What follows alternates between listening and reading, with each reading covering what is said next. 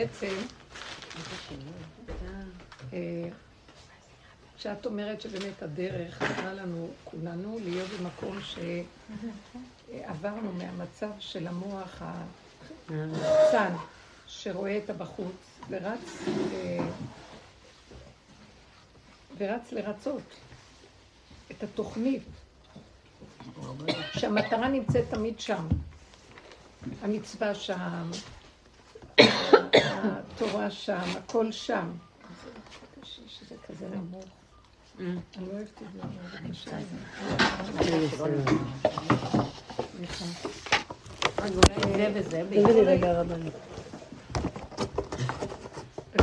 של... לא, פה. לא, אם את רוצה גבוה, אז תראה שניים. שכל המציאות שהכל נמצא תמיד שם, הדרך שלנו מכניסה את זה למקום אחר. הכל פה, בפיך ולבבך לעשות שם. עופרה בואי, זה בסדר. כל תפיסת התורה של הגלות היא שם. אה, לפי ספריית ערכים שמניעה אותנו, זה טוב. אז אנחנו רצים לטוב, שהוא תמיד שם, אצל השני, השלישי. זה ואהבת לרעך כמוך, אז רעך. אה, עזוב תעזוב עמו, אז, אז עמו. שימו לב לכפל הלשון שתמיד מופיע, אנחנו בתודעה של, של, של הגלות לא רואים את כפל הלשון, את הבסיס, אנחנו רואים קודם כל את השם. המהלך הרחוק הוא המטרה, אבל אנחנו לא בבסיס, כאילו אנחנו לא, לא עומדים עם רגליים בבסיס ומשם יוצאים למטרה. כאילו אנחנו מנותקים מבסיס האם. וכל העבודה של הדרך היא עשתה לנו משוב, מה שנקרא, אה, ושבת עד השם אלוקיך. אתה נמצא בתוכנית עץ הדת שהיא מריצה אותך בחוץ והיא חיצונית, ויש שם ספריית ערכים, ויש מצוות, ויש תורה, ויש הכל, אבל התפיסה היא תמיד שזה בחוץ.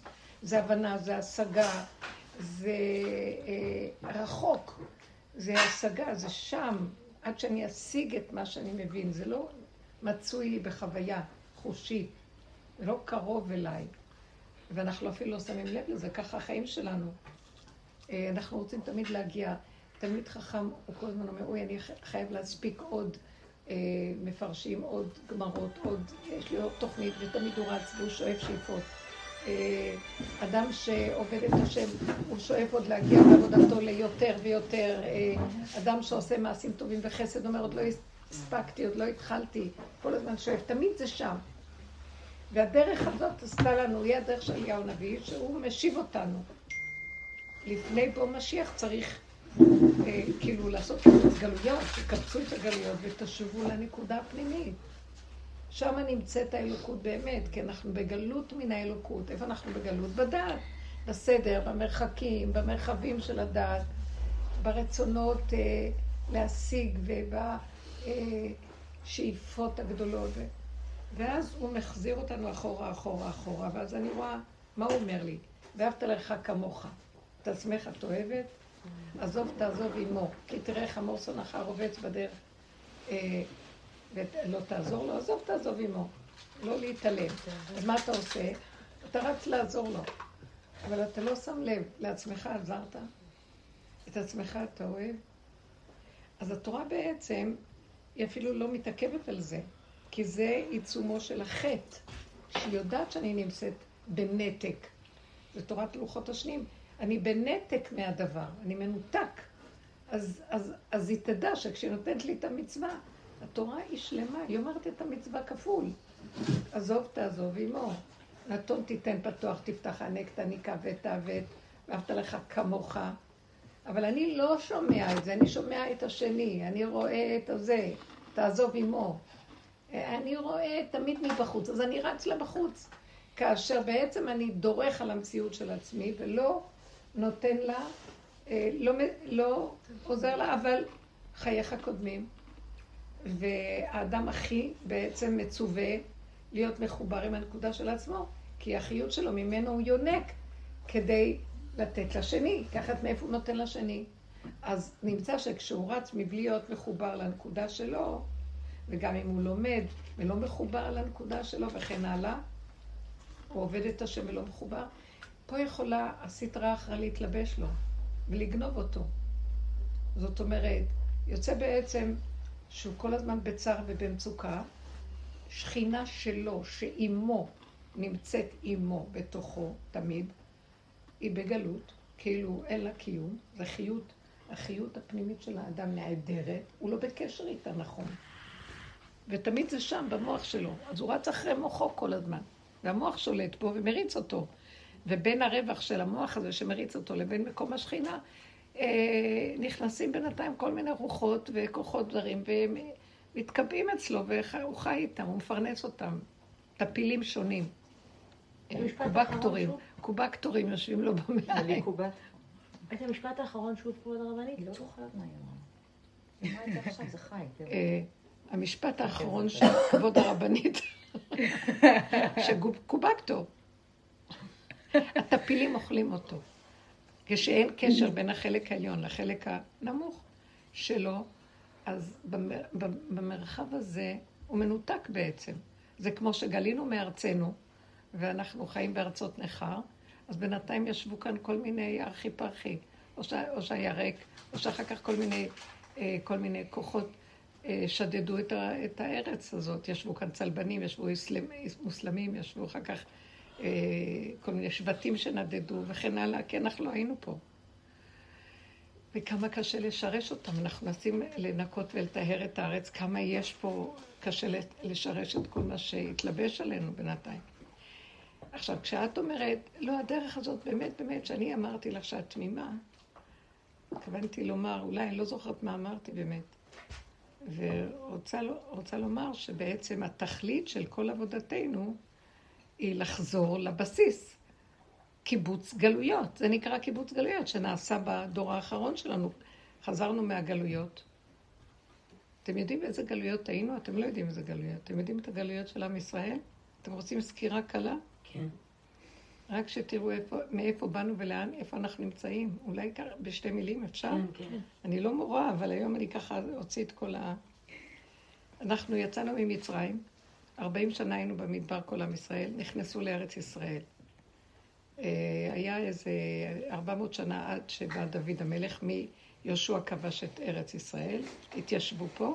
אמנם השארנו את העמים לא כמו שרצה הקדוש ברוך הוא בתורה הקדושה, ותמיד הם היו לצנינים בינינו כל מיני המונים שהיו פה וכל מיני אה, אה, אמורי והחיטי וכל מיני כאלה שהיו כאן, ופלישתים וכן הלאה, והם היו צוררים אותנו בתקופת השופטים, ואז כל הזמן אה, בני עמון, היו נחש, מלך עמון הציק להם, ו... ואז קמו שופטים והצילו אותם. כל הזמן באו גיבורים והצילו את עם ישראל, אבל היה כאן מאוד מאוד קשה. עד שבא שלמה, דוד המלך, כן? ומלכותו אה, אה, התחילה להתבסס, והוא, שלמה, היה המלך הראשון המבוסס באמת, הוא בנה את בית המקדש. בנה בית מקדש, קידש את ירושלים יחד עם נביא, ואחרי שקידש את ירושלים, קדושת אמת, שהיא לא פוקעת לדורות, אה, אז 410 שנה אחרי זה חרב הבית, חרב בית המקדש. ויצאו לגלות של 70 שנה. זה נבוכדנצר החריב, ואז 70 שנה היו בפרס, בבבל, פרס ומדי, חזרו, בנו את הבית השני, ועוד פעם היה 420 שנה. היוונים היו באמצע של הבית הראשון, השני. כשבנו את הבית השני, כן, שחזרו 70 שנה מבבל, אז uh, עזרא ונחמיה בנו את הבית השני, עזרא וחגי, נחמיה, והם, uh, יחד עם הכוהנים, לא היה אז מלך, ואז uh, הם קידשו עוד פעם מחדש את ירושלים, ובאמצע, 200 שנה אחרי זה באו היוונים, שהיה בית מקדש, וטימאו את המקדש, והקריבו את כל העבודות זרות על המזבח, ואחר כך באו הכוהנים בקנאה, ניצתו את המזבח, והם מלכו, לקחו את המלכות לעצמם, לא היה אז מלך צדקיה, היה המלך האחרון שגלה לבבל, ואחר כך לא היה. אז הם לקחו את המלכות לעצמם, מה שאסור היה להם לעשות, כי כהנים לא לוקחים, אה, יש להם כהונה, ומלכות זה רק מלכות בית דוד. אז אחרי 200 שנה בערך, היה המרד הגדול בזמן אה, שהרומאים באו, מרדו ברומאים, בא טיטוס הרשע, החריב את בית המקדש, הגלה את ירושלים, הגלה אותה לרומא, יחד עם כל כלי המקדש של בני ירושלים, הלכו. אה, אבל היו עוד יהודים בארץ ישראל, בא, אחריו בא אדריאנוס, שזה היה בזמן אה, רבן יוחנן בן זכאי, שהוא ראה שירושלים חרבה, אז הוא ביקש שייתנו לו את אה, יבנה וחכמיה, וישב שם והמשיך את שושלת התורה.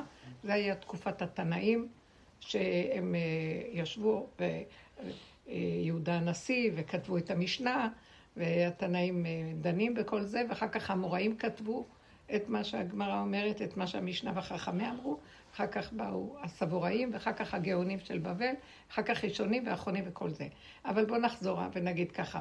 אז אדריאנוס אה, רצה לבנות על חורבות בית המקדש אה, את המקדש הרומאי של אליה קפיטולינה, ואז קם המרד השני שבר כוכבא התחיל אותו בזמן רבי עקיבא. ואז הוא לא יכול היה לסבול בקנאתו הגדולה, זה היו אנשים שבאמת קינאו להשם, איך יכול להיות שיעשו שמה... אה, היום אנחנו כמו מתים מהלכים.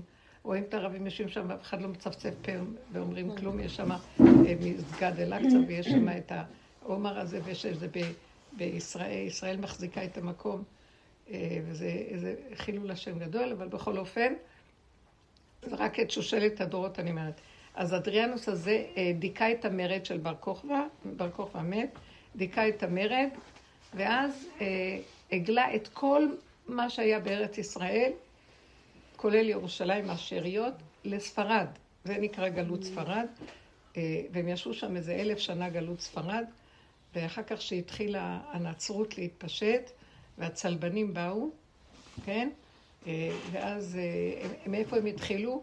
היו בירושלים תלמידים של ישו יימח שמם וזכרם, ואז הם הלכו, הם היו ברומא והם התחילו את כל המלכות הביזנטית, השיטה התחילה לעבוד. 600 שנה בערך, ואז היה, קמו כל הנוצרים הקנאים וכן הלאה, ואז התחילו לעשות שמות ביהודים. היהודים ברחו מספרד, חלק לצפון אה, אפריקה וחלק הלכו למזרח אירופה, ונשאר עוד אה, קצת בספרד עצמם, היהודים שנשארו עוד, ו-500 שנה אחרי זה היה גלות ספרד, מה שאנחנו יודעים מהאינקוויזיציה שהיה. זה ההשתלשלות של אה, עם ישראל. כל החכמים בתקופות האלה היו. כמו שאומרת לכם, היו האמוראים, קודם כל היו התנאים בתקופת uh, המשנה, בתקופה של רבי יהודה הנשיא, אחר כך uh, באו האמוראים שהם פירשו את השלוש מאות שנה, היה תקופת האמוראים, פירשו את כל הגמרא והכל, כתבו את הגמרא, הם כתבו את הגמרות, ואחר כך היו גאונים בבבל, שהם אה, שאלות ותשובות לכל העולם, היו שם הישיבות הגדולות, סורה, פומבדיטה, כל הישיבות הגדולות שהיו בבבל, ואחר כך התחיל אה, להתפשט לספרד, כל המרכז התורני התפשט לספרד, ששם היה מרכז גדול, ואחר כך מזרח אירופה, כן? פולין ואורמייזה, כל המקומות האלה. וגירוש ספרד, שהיה אה, לפני 500 שנה בערך, זה לפני 1,500 שנה מגלות אה, שאדריאנוס שם את היהודים בספרד, אז הם אחר כך עלו לארץ ישראל. ואחרי כל השמות וכל מה שקרה באירופה, לפני 70-80 שנה כולם חזרו לארץ אחרי השואה האיומה, ואנחנו נמצאים פה בארצנו. עכשיו שימו לב מה, כל החורבן הזה, שאני עכשיו דיברתי בכל הגלויות האלה, זה בעצם גלות תודעת עץ הדעת, ככה אני קוראת לה. זאת אומרת, למה כל הסיפור הזה קורה? כי אנחנו כל הזמן זזים ומאבדים את המרכז שלנו, מי אנחנו, מה אנחנו, איך אנחנו, קיבלנו תורה, קיבלנו מרכז, קיבלנו את ארץ ישראל, קיבלנו דיוק מאוד מאוד גדול איך לעבוד ברמה הנכונה שרוצים מאיתנו, ועיקר העבודה של ארץ ישראל וירושלים, עיר הקודש, זה במעשיות הפשוטה של קיום המצוות בארץ ישראל, לא פלסופים ולא יותר מדי גדלות ולמדנות, קיום המצוות, והדברים שהם ממש שתלויים בעיקר של ארץ ישראל. זה 200 מצוות של המקדש וכל המצוות שתלויות בו. כמעט 200 מהתרי"ג מצוות זה זה, וזה ממש דברים מעשיים. חוץ מזה, לקט, שכחה, פאה, כל מה שחורשים, זורעים, קוצרים, וכל ההלכות. הרוב זה הלכות מעשיות באמת, שהן מאוד מאוד שייכות למעשים, ששייך בעצם להתיישבות בגוף הדבר, ולא... עכשיו, הגלות שגלינו זה ריחוף. זה יצאנו מהגוף, יצאנו מהגוף ועלינו במחשבות, בדעות, בהבנות, בהשגות, בכתיבת ספרים, בפלסופים ובכל בתי מדרשות שזה חכם, חכ... זה, זה דומה לגויים, אנחנו הלכנו ועפנו בשיטה שלהם למדנות, הרבה הרבה דעת, אמנם של תורה, אבל הרבה התרחבות בדעת של התורה. ועכשיו, סוף הדורות, אנחנו חוזרים לעצמנו. זה מקביל מאוד לעבודה שאנחנו עושים. העבודה שלנו, שמה שאנחנו באנו בדרך ואמרנו, אל תסתכל בחוץ ואל תדון את השני, ומה אתה כועס על כולם, תראה איך שאתה מנותק מעצמך. מה אתה רץ לעזור לכולם לעשות הכל? לעצמך, דרכת על הנפש שלך, הנפש שלך. זה לא מצד האנוכיות שהנפש שלנו, אה, אני דורך עליה ומסכנה.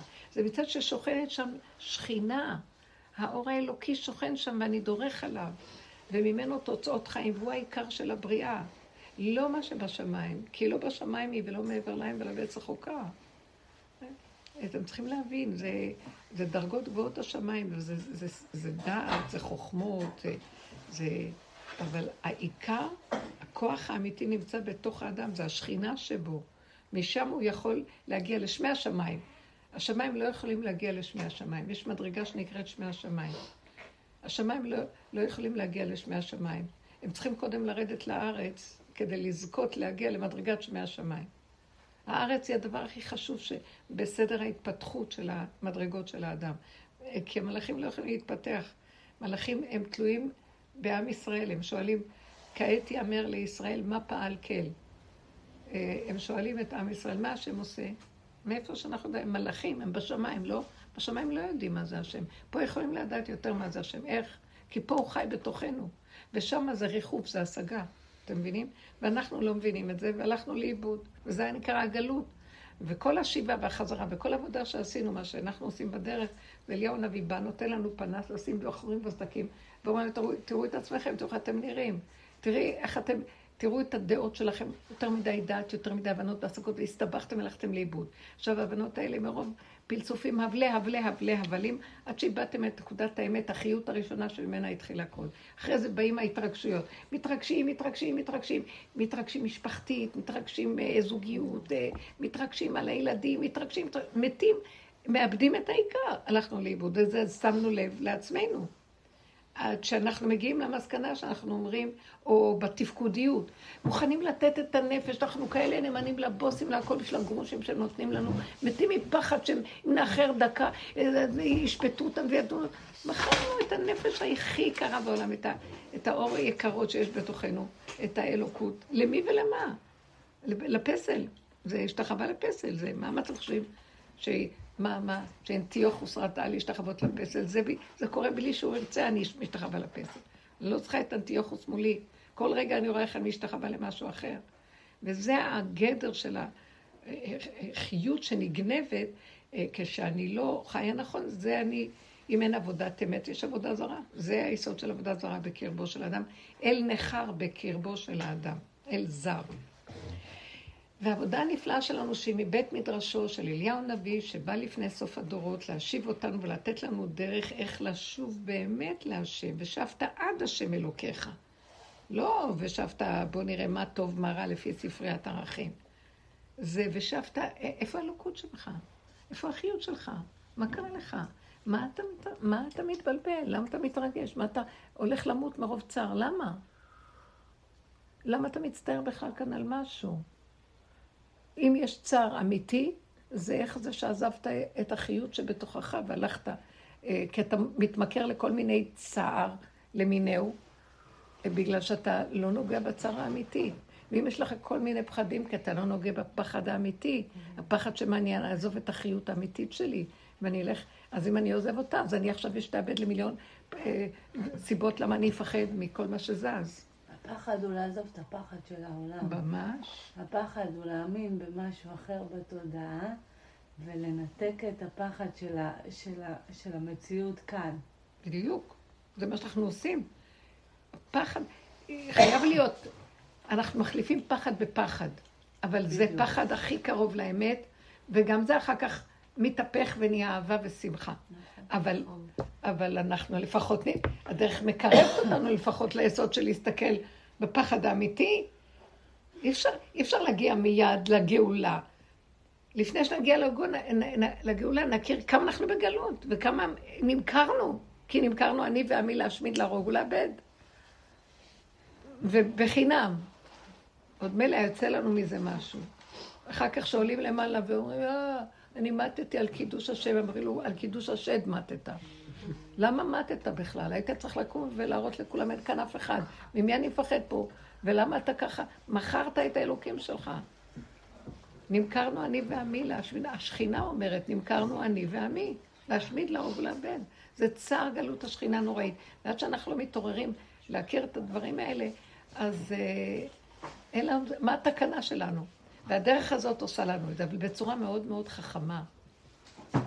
אנחנו אפילו לא יודעים מה אנחנו עושים, בסוף מגיעים למין תשישות ועייפות, ואין לנו כוח לרצות. אין לנו כוח לפחד מהבוס, אין לנו כוח, אתה רוצה, תפטר אותי. אנחנו מגיעים כבר למקום כזה של מה שאתה רוצה, תעשה. כמו שאיש אחת, אמרתי לה, מה את מפחד כל כך מבעלך? אם הוא רוצה, תגידי לו, אז תתגרש ממני אם אתה מתלונן כל היום, רוצה להתלונן לרב. אז היא אמרה לו, אז תעשה מה שאתה רוצה, אתה רוצה, תתגרש. הוא נבהל נורא. כי כשהגיעה לקצה שלה, שנמאס לה כבר לחרוד שמא הוא ירצה להתגרש, שיתגרש. בואו נראה אותו מתגרש. אם נגיע לנקודה הזאת, הם ימותו עלינו. לא רוצים נכון. בשום פנים ואופן מצב פראיירית כזאת. איפה ימצא דבר כזה? בחינם? לא, לא, אין דבר כזה. כי זה כל כך, כשמרפים ונוגעים בנקודה של האין-אונות והגבוליות, וזה כל הדרך שאנחנו עושים סוף סוף לגוע בגבול. כי בגבול האלוקות תילחם לך.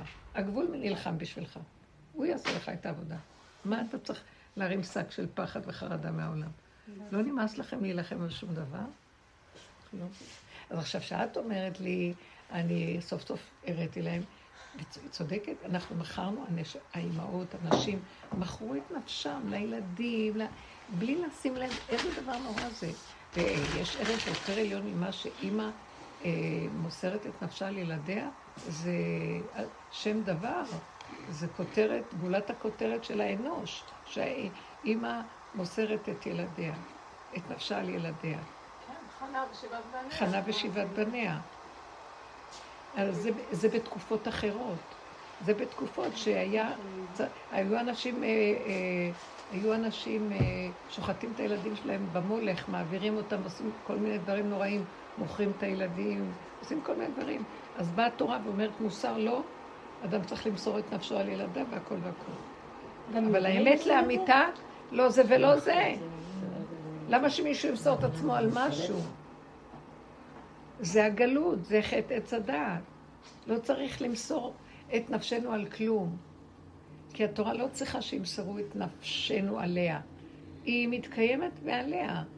אלוקות קיימת כל הזמן, הוא לא צריך תמיכה מאיתנו כדי להתקיים ולהתגלות כאלוקות. אבל עכשיו ש... שהוא שבוי בתוכנו, כן יש עבודה. אנחנו צריכים לשחרר אותו מהשבי, כי ש... כבר אנחנו שבויים, אבל מלכתחילה השם ברא עולם מדהים, לעולם השם דברך ניצב בשמיים. כל מילה שהשם אמר ונהיה העולם, הוא בתוך המילה שהוא אמר, הוא בתוך הבריאה עצמה. ועץ הדת אומר, השם ברא, והוא גדול, והוא מתמסר לעולמו, ואז הוא מחקה אותו, כביכול גם אנחנו מתמסרים לזולת. אבל באמת, באמת, השם לא צריך להתמסר לעולמו. הוא בתוך עולמו, ובקלי קלות הכל מסתדר איך שזה, הוא בתוך זה, הוא לא מתמסר.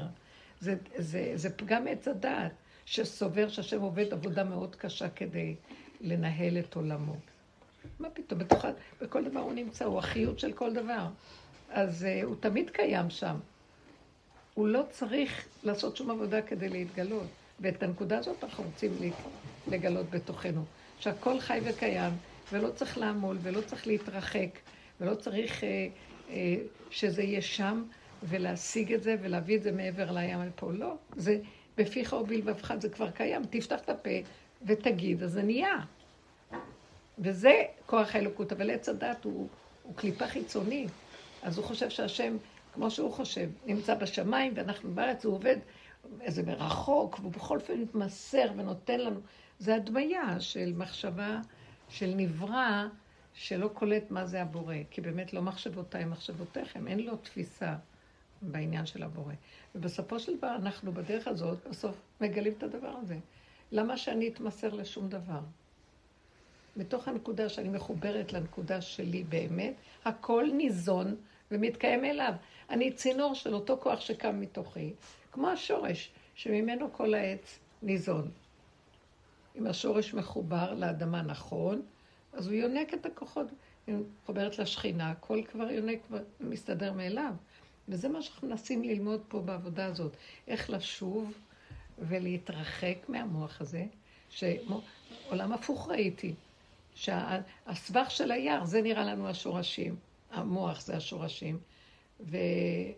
והרגליים, שזה השורשים, נראה לנו הענפים והעצים, זה בדיוק הפוך. אנחנו לא ממוקדים נכון, והדרך מחזירה אותנו, משיבה אותנו, חזור לאחוריך, נוגעת לנו בנקודות, ונהיה לנו שקט. פתאום נהיה צמצום, ריכוז, המצפון נופל, הסערה נופלת. כל כך נפלא שהיא סיפרה לי על מה שקרה עם אימא שלה. זה משהו, באמת, זאת העבודה. שאז שדיברנו, ואם את מרשה לי, אז היא סערה על אימא, ובאמת, מה את יכולה להגיד לבן אדם? את יכולה להגיד לבן אדם שיש לו ניסיון כזה, אימא אהובה שוכבת בחוסר הכרה, אירוע מוחי, זה מאוד קשה. מה אני יכולה לבוא. אבל אני ראיתי שהיא בעבודה, ואני יכולה להגיד לה את האמת. אני יודעת את זה. אז יכולתי להגיד לה, מה, מה, את, מה את מתרגשת? מה, מה את הולכת לאיבוד בהתרגשות? כי היא הייתה בסערה נוראית. ואז אני זוכרת שדיברנו, ואז אני אמרתי, את לא זוכרת שהיו לך רגעים שאת לא יכולת לסבול את אמא שלך, הרגיזה אותך, וכעסת עליה ורבתם. זה לא בא להגיד לך שעכשיו אל תצטערי או משהו כזה, אבל קחי פרופורציה, כאילו, חרב העולם, לא חרב כלום. תכנסי פנימה, ותבקשי מהשם, תדברי. ובאמת, יש מקום שאנחנו צריכים לעמוד מולו ולדבר, ועוד איך לדבר. אבל מתוך הריכוז הפנימי, שזה אמת, איך שהיא עמדה באיזה ניסיון, שהיא עמדה מול השם, שהיה רגע קריטי מאוד קשה. והיא דיברה איתו דברים, לא מתוך סערה רגשית עצמית! לא. איזה דברים מדהימים סיפרת לי שאת לא יודעת אפילו מה דיבר. שהיא ישבה כמו בית דין קטן מול השם, היא לא מול השם. היא בעצם, היא הייתה מול השם, אבל היא הבינה שהיא הולכת כאילו להיות, כי היא במצב קריטי, כאילו היא עולה, היא עולה לבית דין של שמה, שמיים. אם אני לא... כן, כן. כן. תתקני אותי. ואז היא מדברת כאילו מול, היא מדברת להשם מול הבית דין. מה אתם רוצים מהבני אדם? אני, אני, אני, אני אגיד לך את האמת, אני מעריצה את מה שאת אומרת. זה השם שם לך את הדברים בפה, זה לא את היית. למה? כי את גם לא הלכת בהתרגשות של משוגעת. כאילו ההתרגשות הטבעית, ההיסטרית של אימא ובת במצבים האלה וכל זה. אלא זה של דרך עבודה. זה כן יש משהו שמסעיר אותנו. וזה הסיבה לדבר, כי אחרת לא היינו מדברים. מה? ואז היא באה ואומרת, רגע, מה, מה אתם רוצים מבני אדם? אתם דנים אותם, ועכשיו זו שעה שהולכת למעלה, ודנים, דנים את הבן אדם, זו שעה קשה. מה, רבי שמעון אמר, אני יכול לפתור את כל העולם מהדין, והתחילה להגיד, מה אתם רוצים מהחיים של הבני אדם, במילים אחרות? באמת, אני מוצאת את עצמי, רגע, רגע, כל היום רק אומרת שמשהו קשה. מה אתה רוצה מהבני אדם? מה אתם רוצים? כל היום אתם דנים אותנו פה. בואו אתם רגע אחד תגורו פה ונראה איך שזה יהיה. חיים קשים עוברים פה. עד שגידלה את הילדים, עד שזה כל הקושי, כל המעלה הגיעה, הצער, המכאובים. אפילו זה שבעצמה, היא לא יודעת את מצבה. זה כבר הצער הכי גדול שאדם בגלות, ואפילו לא יודע שהוא בגלות. יש צער יותר גדול מזה? שהוא תולה את הכאבים שלו בזה ובזה ובזה. הוא תקוע במבוך הזה. וכאילו יושבים מלמעלה ודנים אותו. רבאק, בתוך המבוך הזה תרחם על הבני אדם כאן. מה זה הדבר הזה שדנים אותנו? נתקענו פה. מה, איך, מה יעשה הילד ולא יחטא? הוא בתוך מבוך, הוא לא רואה לו כלום, מחטיף למישהו מקום, אומרים לו, אתה החטפת, אבל לא ראיתי, חושך, הוא לא שם לב. אי אפשר, אי אפשר לצאת מפה ראש. כל הקטרוגים צריכים להפסיק פה. והיא דיברה ככה בשמיים, דיברה, דיברה. כאילו, מה, למה שידונו, מה? ויצא לה דיבורים של אה, המתקה ולימוד זכות על האימא, שזה לא ממך, סליחה שאני אגיד לך, זה לא היה ממך, לא. אבל למה זה התגלה? כי את לא היית בסערה של הטבע שנתת לה לגנוב אותך. אלא, נכון שהיה לך את הכאבים וזה, אבל היא עשתה עבודה עם עצמה והיא חזרה לה. והיה רגע קריטי שכשהיא מחוברים, אז השכינה דבר, דיברה בשביל האימא שלה, מתוכה. זה לא את. משהו לימד זכות על כל המצב הזה, והחזירה אותה לחיים. לא, זה לא אני, זה... טוב, זה השכינה. השכינה מצאה לנכון שלא, שיש לה עוד זמן, והיא לתת לה את הזמן שלה. בעזרת השם עד זיבולה בת רייתה ועד מהבשרים, בבריאות הגוף והנפש, בחוזק הגוף, והכל בסדר. אבל אנחנו צריכים להבין. עכשיו, אם אנחנו סוערים ובוערים, אנחנו מאבדים את המקום הזה שאדם יכול לעמוד. מי אנחנו שנעז לדבר מול בית הדין הגבוה? אנחנו נדבר. כי מה רוצים מאיתנו פה? מזמן, והדרך הזאת מביאה אותנו לזה. אתם יודעים, הנה את אמרת לי בעצמך, עופר. אנחנו מאבדים, לקחו מאיתנו את החיות של העולם. אין לי חיות מכלום. אני ריק לי, ריק, ריק, ריק. אין לי. אין לי. לא יודעת, אני קמה, אני לא יודעת מה אני אעשה עוד רגע, הכל. עכשיו, בתוך זה הוא יכול לתת לי רגע שאני יכולה להוציא תפילה. רגע, אין שום דבר סדר נורמלי במוח, אי אפשר. בתוך האי סדר, פתאום מופיעה לה תוכנה של תפילת עץ הדת, והוא נותן לי שם איזה רגע של סדר. נסגר אחרי זה, זורק אותי לתוהו ובוהו עוד פעם, וכל רגע זה, ואין לי שליטה על כלום. ואז מה שהוא רוצה עושה איתי, והפסיקו לי השאלות למה, כמה, הפסיק לי, מה אתה רוצה ממני, ואיך אני אלך, ומה יהיה, אז תגיד לי איפה אני בעולם, לא, לא יודעת איפה אני בעולם, אל תשאלי שאלות, אל תתלונני, אין, אין שום אה, התרסה ואין נרגנות, ואל תתגרי בבריאה, כי ככה וזהו, את עובדת על שתי תוכנות, גם מה שהיה קודם, ומדי פעם מה שנותן לך, וגם בתוהו ובוהו שאין כלום, ואיך שזה ככה הכל בסדר. ונשאר לי רגע, רק תזרי לך. אם את בתוהו ובוהו, פותחת את המוח של עץ הדת, אין לה חיים. כי אז עולות השאלות, ואז עולות ההשקפות, מה עם החיים שלי, כאילו איזה חיים יש לי, וכל הפילוסופיות האלה. לא, אין לי חיים, יש לי נשימה וזהו, ולא אכפת לי איפה אני ולא יודע מה אני, נותנים לי טוב, לא נותנים לי גם טוב, ושקט לי, שקט. אני יכולה לשבת, מה שפעם נגיד, רגע אחד לא יושבים בשקט, אין דבר כזה בזבוז זמן, הזמן הוא הערך הכי גדול ביהדות, לחטוף, לחטוף, לחטוף, לחטוף, להשיג מהר מהר לפני ש... ממש, לחטוף מצוות, מעשים טובים והכל. לא, כאילו הוציאו אותנו מהעולם, אנחנו כבר בעולם הבא, אפשר לשבת וליהנות. ב... אי אפשר ללכת נגד התוהו ובוהו, אי אפשר, אסור. זה רק להשתלב איתו, להיכנע לו ולהסכים איתו, יש לו קצב משלו, ומשם השכינה קמה. כי היא מתגלה, היא לא מתגלה בסדר של עץ הדת. מתוך הערפל. משה ניגש אל הערפל, משם הוא מדבר אל האלוקים. זהו. אז עכשיו אנחנו במקום הזה, בין התוכנה הקודמת של העולם והסדר שלה, ולבין המקום הזה. ויותר ויותר ויותר, אנחנו מתבייתים על המקום של התוהו ובוהו. אסור לפתוח את המוח, ואז שמה ברור ברור שיש רק אני בעולם ואין אף אחד חוץ ממני. סליחה, כי בתוהו ובוהו אין כלום. זה רק הנשימה שאני נושם, והכל קשור לפה, מכריחים אותי להתקשר לבשר ודם. כי כשאדם בתוך המערבולת של השיבולת מים שטפתני, מה שנקרא, אז הוא יתחיל לחשוב על הילד שלו, שם מה קורה איתו? לא, הוא בתוך הנקודה, והוא מרוכז בנקודה.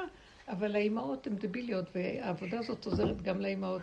היה איזה אחד שסיפר לי פעם, שהוא היה באוטו עם החבר שלו, ואשתו של החבר הייתה מאחור עם שני ילדים קטנים, והם היו במורדות של ירושלים, יצאו בכביש אחד מירושלים, ואז הם, בסיבוב, פתאום הוא איבד שליטה, נהג, והיה ממש שם, זה היה ממש קרוב לאיזה מקום, עוד לא כמו שהיום היה מסודר, כי ממש מתחילים להידרדר לתוך התהום כמעט.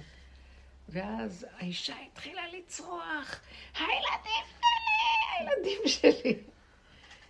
ואז הוא אומר, הוא אומר, הסתובבתי אליה לרגע וצעקתי, טיפשה שכמותך, זה הרגע האחרון של החיים שלנו, ואת חושבת על הילדים? ומה איתך? תצעקי על עצמך, תצעקי. מה את מפריעה לי עכשיו להתמקד בנקודה שלי? שמעת? איזה יפה הוא, איך הוא אמר לה את זה? טיפשה. ברגע הזה את צועקת עליה. את צריכה לצעוק עכשיו על הנקודה שלך, זה מה שבעצם יציל את הכל. אז היא לא, אתם מבינים, זה מאוד יפה. הם, בעזרת השם, בזכות זה כנראה הם ניצלו. והכל נעצר ברגע האחרון. אבל המקום הזה שהבן אדם, אנחנו כנשים, מסרנו את החיים שלנו. יש, יש לנו את זה כי אנחנו מבחינת אם כל חי.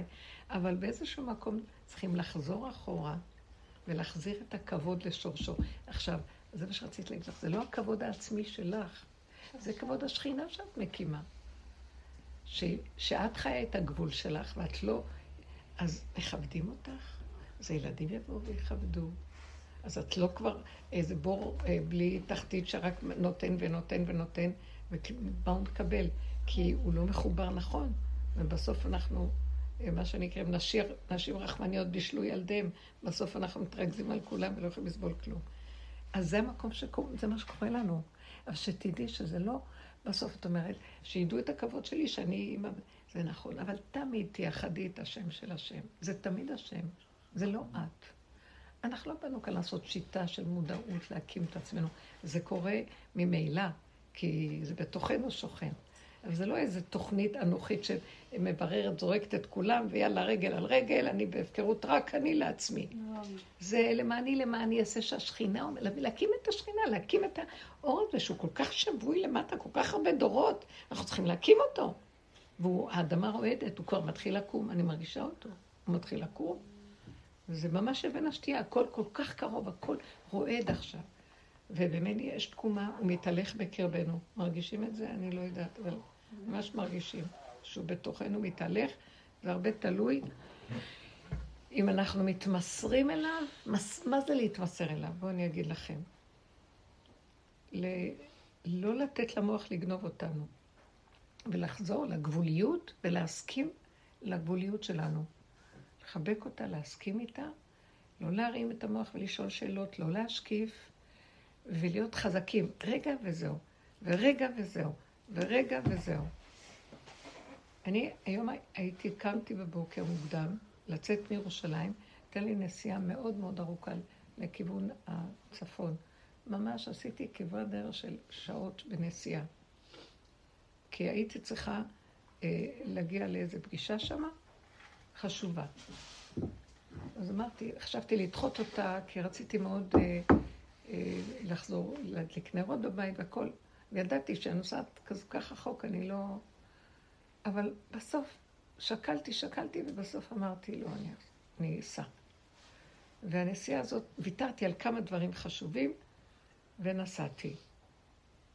וכשהגעתי לשם, אז הסתבר לי שבגלל שהייתה איזו טעות שלא היה ברור לי, זה שבוע הבא ולא השבוע. אתם יכולים להבין רגע? עכשיו, אני באמת אגיד לכם, זה היה לרגע, מה? ואז אחרי שנייה, אה, שהתקשרתי לאותו אדם, שהייתי, אה, אותם אנשים שהייתי צריכה לפגוש אותם, אז אה, אחד מהם אמר, אני מצטערת, באמת, סליחה, אני כל כך מצטערת. ואני לרגע אמרתי לה, לא, לא, לא, לא, אל תצטערי בשום פנים ואופן. זה מושלם, כל מה שקרה. לא מבינה מאיפה הדיבור הזה. זה מושלם. זה לא קשור אלייך בכלל. זה מדויק הכל. תודה, רק תגידי לי איך אני יכולה לחזור מפה, כי היא מכירה את המקום. ואחרי רגע נמחק לי, אתם לא מבינים, אמרתי לעצמי, אין כלום. וההוכחה הייתה שמישהי, עמדתי שם בתחנה כדי לקחת משהו, לנסוע בחזרה ברכבת. פתאום נעצרה איזו אישה לאסוף את הבת שלה, ואז אני אומרת לה, תגידי, איך מגיעים מכאן לרכבת? היא אומרת, אני אקח אותך. היא לקחה אותי עד, והכל היה בדיוק מדויק. אבל אני ראיתי דבר אחד, אם אני אפתח את המוח, אני אמות. אני, אני לא אוכל להבין מה קרה פה. משהו לא היה בסדר בתוכנית שאמרו לי, ואז לא רוצה לדון, לא רוצה לשפוט, לא רוצה לדעת, לא רוצה להבין, לא רוצה לזכור, לא רוצה צער. אין לי כוח בת צער. מה זה משנה לי אם אני אנשום בישיבה כך וכך שעות באוטובוס, או אני אלך מפה לפה, או אני אעשה כך, אני אעשה ככה. כלום לא שלי פה, אין לי שייכות לכלום, וזה היה מדהים. הכל אחר כך, כל איפה שלא הלכתי, אחר כך ככה נפתח לי וסידרו לי, והכל היה בסדר. ואז אני ראיתי, ככה הוא רוצה.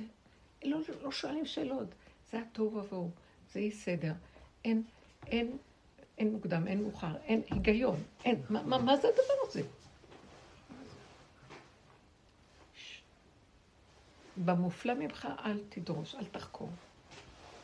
אין לך עסק בנסתרות, ככה וזהו. אני רוצה להגיד לכם, שאם, אני ראיתי, שאם אני אסכים לכל דבר ככה, אה, ביום, שבוע אבל שעבר... אבל להסכים, אבל אמרת שגם להסכים, אבל מצד שני יש איזה דין ברגעים מסוימים שאת יכולה לדון. זה לא רק להסכים, זה גם לפעמים... לא, במקרה הזה לא היה שום דבר. לא, פה לא נכון. פה לא היה לי איזה משהו שיכולתי להגיד, מה? לא רציתי לבחור במקום הזה. כן, לא, זה אני יכולה להגיד. כי פה זה היה. משהו שנגע לה בצד הרגשי מאוד. אמנם זה לא היה בסערה הראשונית שהייתה, שזה שוק. והשוק הזה שדיברנו, אז ביררנו את זה ביחד, שהשוק הזה הוא הרבה דמיון רגשי שיש לנו, של אחיזות. כשאנחנו נסתכל ונראה הרבה דברים, היו לנו רגעים שקיללנו אחד את השני ולא יכולים לסבול את החיים. אבל ככה זה האדם, וככל שהוא מכיר את המציאות הזאת שהוא שרוי בדמיון ומסכים ומקבל אותה, אז עכשיו, באמת, יש כאן נתון מצער, שזה לא רק הוא עם עצמו, זה כאן בן אדם שצריך תפילה, מישהו צריך, והיא הכי קשורה וקרובה וקו- ונוגע לה, אז פה יצא הדבר הזה, זה כל דבר והמקום שלו. אה, אני, יכול להיות שבמצבים אחרים, לפני הרבה זמן הייתי קצת תמהה על כל מי ש... נניח מי שסידר לי את התוכנית, מה הלך פה, איך זה יכול להיות, למה לא בודקים, למה לא ככה, ואז אני אבוא בטענה לעצמי, לשני, מה זה משנה? לא, פה אני יכולה להבין את עולם התור ממש, כאילו שמשהו אחר מוליך, וזה זה ממקום אין למקום. לך מה לומר. וכלל אחד מונח, ושתדעו אותו. אם אני מקבלת בהשלמה ובהכנעה, כי גם אין לי כוח, זה לא שאני מחליטה לקבל, אני גבולית ואין לי ברירות, אין לי אפשרות אחרת.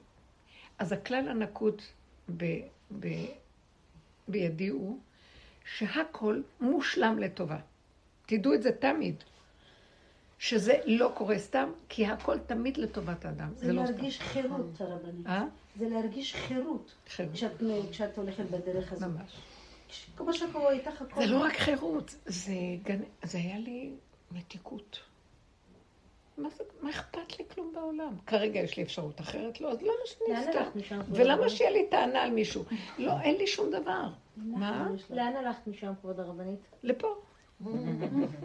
זה הכי כיף. כאילו לא היית, לאן ש... אחר כך, לאן שהייתי קרובה למהלך הבא שלי. זהו. כי יכולתי גם לעשות השתדלויות על, לחזור, ו... ואז אמרתי, לא, הכל ברכות, ולהיות בהדלקה, זה הכל ברכות, הכל ברכות, ברכות. בשליבות, ברכות, במתיקות, ואיך שזה ככה, הכל בסדר. זה כל רגע קורה דבר כזה. והאור של חנוכה יש בו הרבה טוב ואור. זה אור מאוד גבוה. ממש מאוד. וזה אורות, האורות יכולים לעשות טוב עבור, אבל הסוד של קליטת האורות זה להיות כלי ריק שלא מתנגד לשום דבר, וממנו יוצא מה שצריך לתועלת כל מה שיש. וזה ככה הכי טוב. אז אני מלכתחילה מאוד רציתי לעשות כינוס למשפחה. רציתי, מה הכוונה רציתי? אמרתי, זה מנהג כזה שבאים. אז רציתי בשמיני של חנוכה. זה היה לפני המון זמן שחשבתי שמיני של חנוכה, זה, זה, זה זמן טוב. אז, אה, ושכחתי מזה, ואחר כך כלתי באה היקרה, אומרת לי, לפני איזה שבועיים, אמא, תחטפי את הזמן ותגידי, את הראשונה שמחליטה, מתי את רוצה שיהיה? אמרתי לה, שלישי, לא יודעת למה יצא לי. נר שלישי, השאלה הזה יצא לי. אז היא אמרה, טוב, מצוין. אחרי שהתחיל אה, יום לפני ראש חנוכה, אז בן אחד אומר לי, אמא, אנחנו לא יכולים ביום שלישי, כי יש לי בכולל אה, מסיבה עם זה, ובן אחר אומר, לא, אנחנו, אנחנו לא יכולים בזה. טוב, אז אמרתי, אז טוב, אז תעשו את זה ביום שני.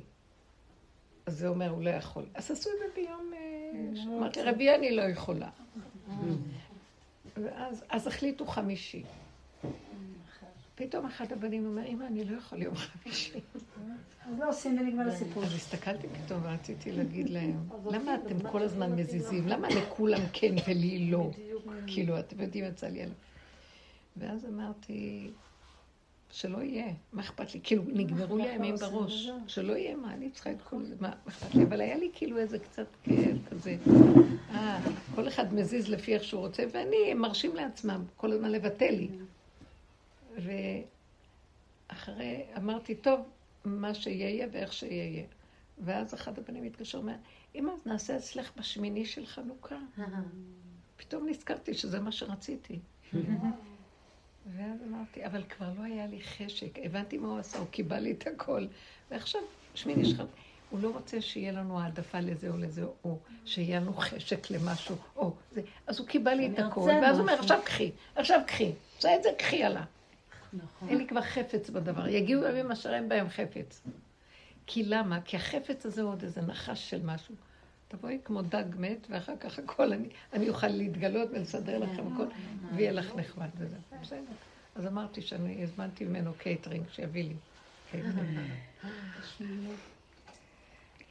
המקום שאני רואה זה שהוא רוצה שנשאר, לא עם תוכניות, לא עם מכאן ועד, הרגע ואיך שזה, והרגע ואיך שזה, וכל הזמן אני אומרת, טוב, ככה, ככה, זה טוב. במקום הזה יש תקומה, והוא נותן מתיקות, והוא ממקד אותך באמת, באמת, שאת לא תתמסרי סתם לכלום. רק מה שמדויק, והוא יעשה את מלאכת החיבור נעשית עליו. כי אם את יושבת בנקודה שלך, כי יש לך ברירה, ולא בתוך, בצער ובטרוניות ובטענות אומנות, אז הוא גם יסדר את החיבורים והכל יהיה בסדר. הייתה לי איזה הרגשה, אה, הם כולם הולכים לעניינים שלהם, אני לא חשובה ביניהם, אז מה עכשיו הם כל מיני... לרגע אמרתי, איך זה יכול להיות? מה? תמיד המרכז היה פה והיו באים, ופתאום הכל, הוא לוקח את הכל ונהיה לך כאילו שקט ואין לך כלום. אמרתי, אז איפה שהוא לוקח, שייקח... אני רואה איך הוא מחבר, בשקט ובקטן, במדויק. והכלל, שלא, שאני לא, ייקחו ממני את הכוחות סתם בחינם. הוא שומר על הכוחות שלנו. מאוד שומר על הכוחות, שמתם לב? שאנחנו בקלות יכולים להתמסר בצורה לא נכונה. מהרשימו של, הוא לא מרשה כבר, הוא לא מרשה, כמו שאת אמרת. שזה יש לכבודו. יש וזה- לי איזה ככה, איך? יש איזה נקודה שאני הייתי רוצה ככה להסתכל עליה. את יכולה לשים לי איזה עוד בטח, חצי בטח. כפית של קפה שחור, ועד לפה מים רותחים? חצי. כפית של קפה שחור. תפעיל לה את הכוס, תעשי לה קפה חדש. חזק. לא חזק מדי. יש לך עדיין גיטריסט, לא? אני גם שותה גיטריסט. את גם שותה, כן, אני הפסקתי עם החלב. לא טוב. אז מה, אז כן, כאן, הרבנית, כן. כאילו, מה שאת מדברת, אני, כל המקום הזה להתנהל בתוך הכאוס, זה באמת מקום שאני, זה זה הבית החדש בעצם, עם כל ה... זה יפה להגיד את זה. הבית החדש. זה הבית החדש. זה הבית השלישי. אה, אבל רגע, היו באמת כמה דברים מאוד אינטנסיביים בעשרה ימים האלה, דבר אחרי דבר, אז אמרתי, וואו, בשבוע אחד עברתי, לא יודעת, דברים כן. שאולי הייתי עוברת בכמה שנים. זה היה מאוד זה, ואז היה, ועם כל דבר ראיתי שגם אם אני עושה את התפילה וגם אם אני מתחברת ובאמת מביאה את מה שלמדתי, עדיין אה, הרגשתי מאוד חרדה, הרגשתי שהגוף שלי, כאילו, נכון, אמרת לי פעם שעברה, בטח הלכת רחוק, אפילו איזה כמה מילימטרים, אבל התרחקת מהגוף. וזה נכון, שמתי לב לזה, אבל כשזה זה פתאום גם נגע בי יותר קרוב. זאת אומרת, לפני כן באמת היה סיפור במשפחה של מישהי מאוד צעירה, ממש זה טלטל אותי, אבל שוב, חזרתי ועשיתי את כל מה שצריך. ואחר כך פתאום קרה לי משהו, שהיה לי משהו בעין. שכאילו לא ראיתי כל כך uh, טוב, ואמרו לי, רוצי מהר למיון. ולא רציתי לרוץ למיון, כי לא רציתי את הדחיפות הזו.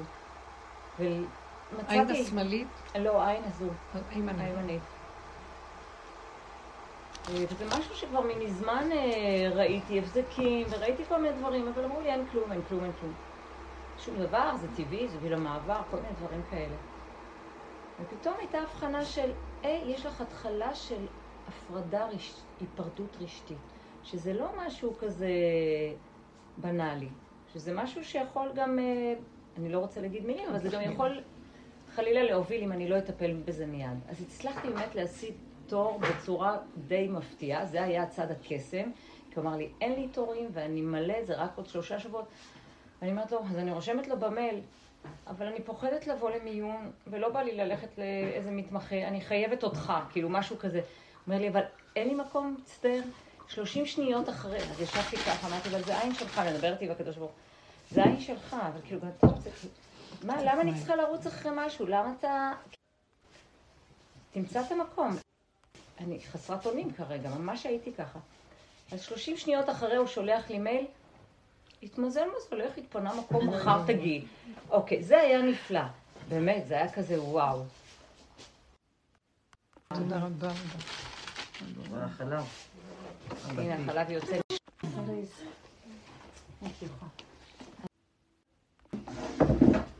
אבל הרגשתי חרדה. הרגשתי שגם אם אני עובדת על ההסכמה ועל לקבל, עדיין הקטע הבריאותי, ושהחוסר אונים, החוסר ודאות, מה לעשות עם זה? נכון, אני הולכת למומחה, וגם הוא באמביוולנטיות, לעשות לך ניתוח, לעשות לך לייזר. כשהייתי בעידן שלו עוד הרגשתי רגע אחד שאני יכולה להניח, ועכשיו אני אוקיי. אבל כשזה בגוף, הרגשתי נכון. שאין לי, אני לא הצלחתי לנשום.